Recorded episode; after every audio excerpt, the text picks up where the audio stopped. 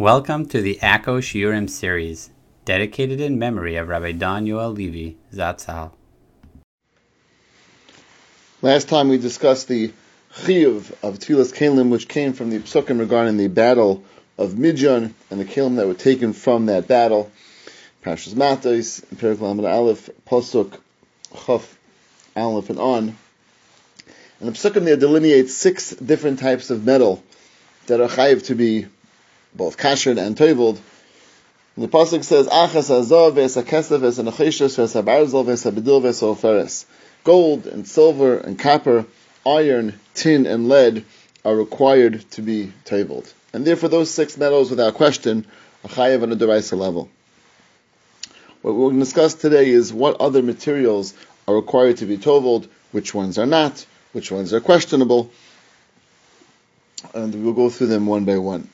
So without question, these six metals the Torah refers to as chayiv, and the Gemara adds in in Avodah Zarah that besides those metals, there's also the chayiv of schuchis, kli which is glass. And the Gemara explains the reason why it's chayiv is because it's similar in properties to metal, meaning that metal can be broken down and reformed and made back into a keli, and glass has that same ability.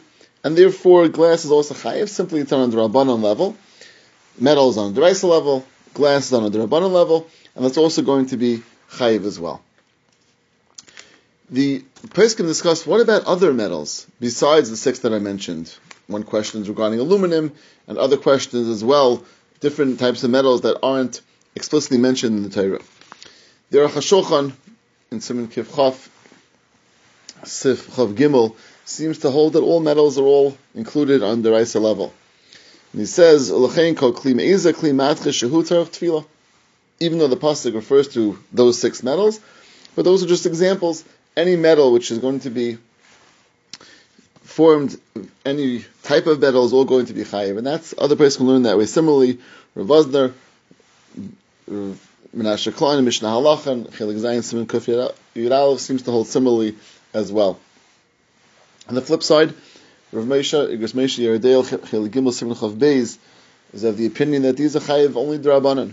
The same way that glass is chayiv drabanan because it has the ability similar to metal, so to any other metals not mentioned in the Torah will be similar to glass and also be chayiv on that level, but not beyond that.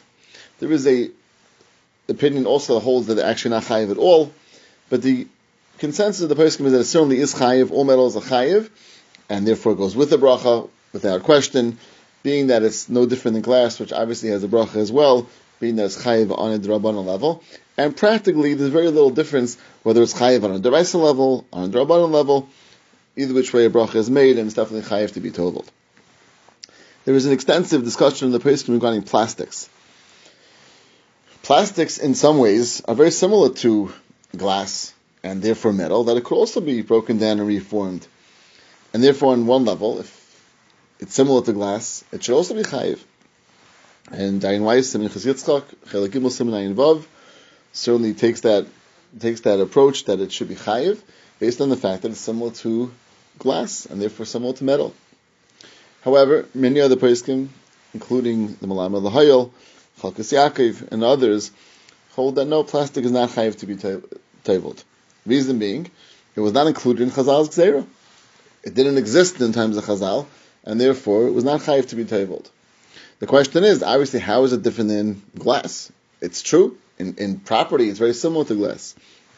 And the way the can describe, explain is as follows. There's two ways to look at this gzera of glass. Is the gzera of glass that anything which has properties that are similar to glass, that could be broken down and reformed, are going to be chayiv? And the way Chazal set up the structure of the gzera was anything which has that type is included. Or no, it was gzera regarding glass. Chazal included glass. The reason being was because it could be similar to metal. But if it wasn't included in the Takana of Chazal at that time, it wasn't included.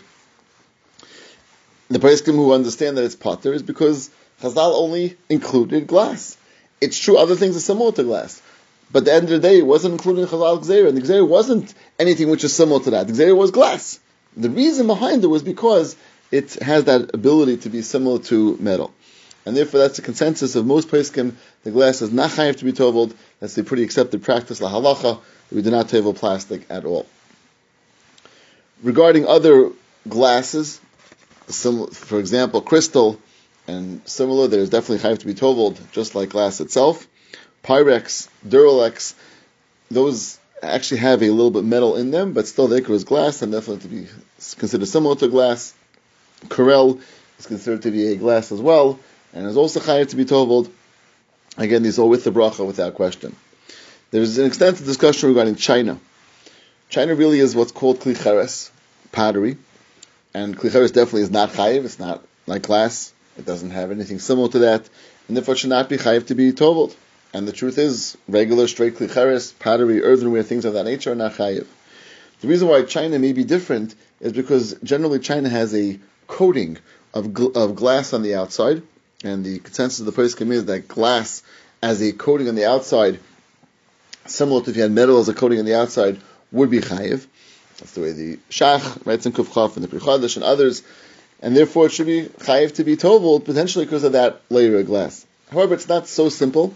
Number one, it's a very, very thin layer. It's almost like brushed on, and therefore maybe somewhat different to the case that they were talking about, where it's an actual layer on top of the klicharis. Furthermore, R' Akiva Eiger discusses when something is only for noi, it's only for beautification, not an actual, not an actual additional layer on top of the kalim. Maybe that's not going to be chayiv on the same level, and therefore the consensus of most poskim is that even though it should be toveled, but without a bracha. It's somewhat questionable actually is considered to be something which should be as a regular keli, and therefore most tovel without a bracha, even though it's generally recommended to be toveled.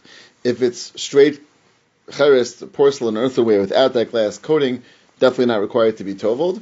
And similar to that is other kalim which also are very different than the glass, such as wood, definitely not required to be toveled.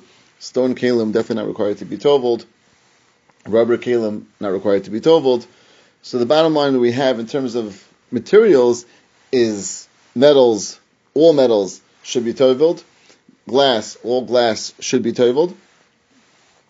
Earthenware and pottery and things of that nature do not require to be toveled. If it has a glass coating, consensus is tovel without a bracha. And things which are also not included in the in the materials to be toveled are wood, rubber, stone, and things similar to that.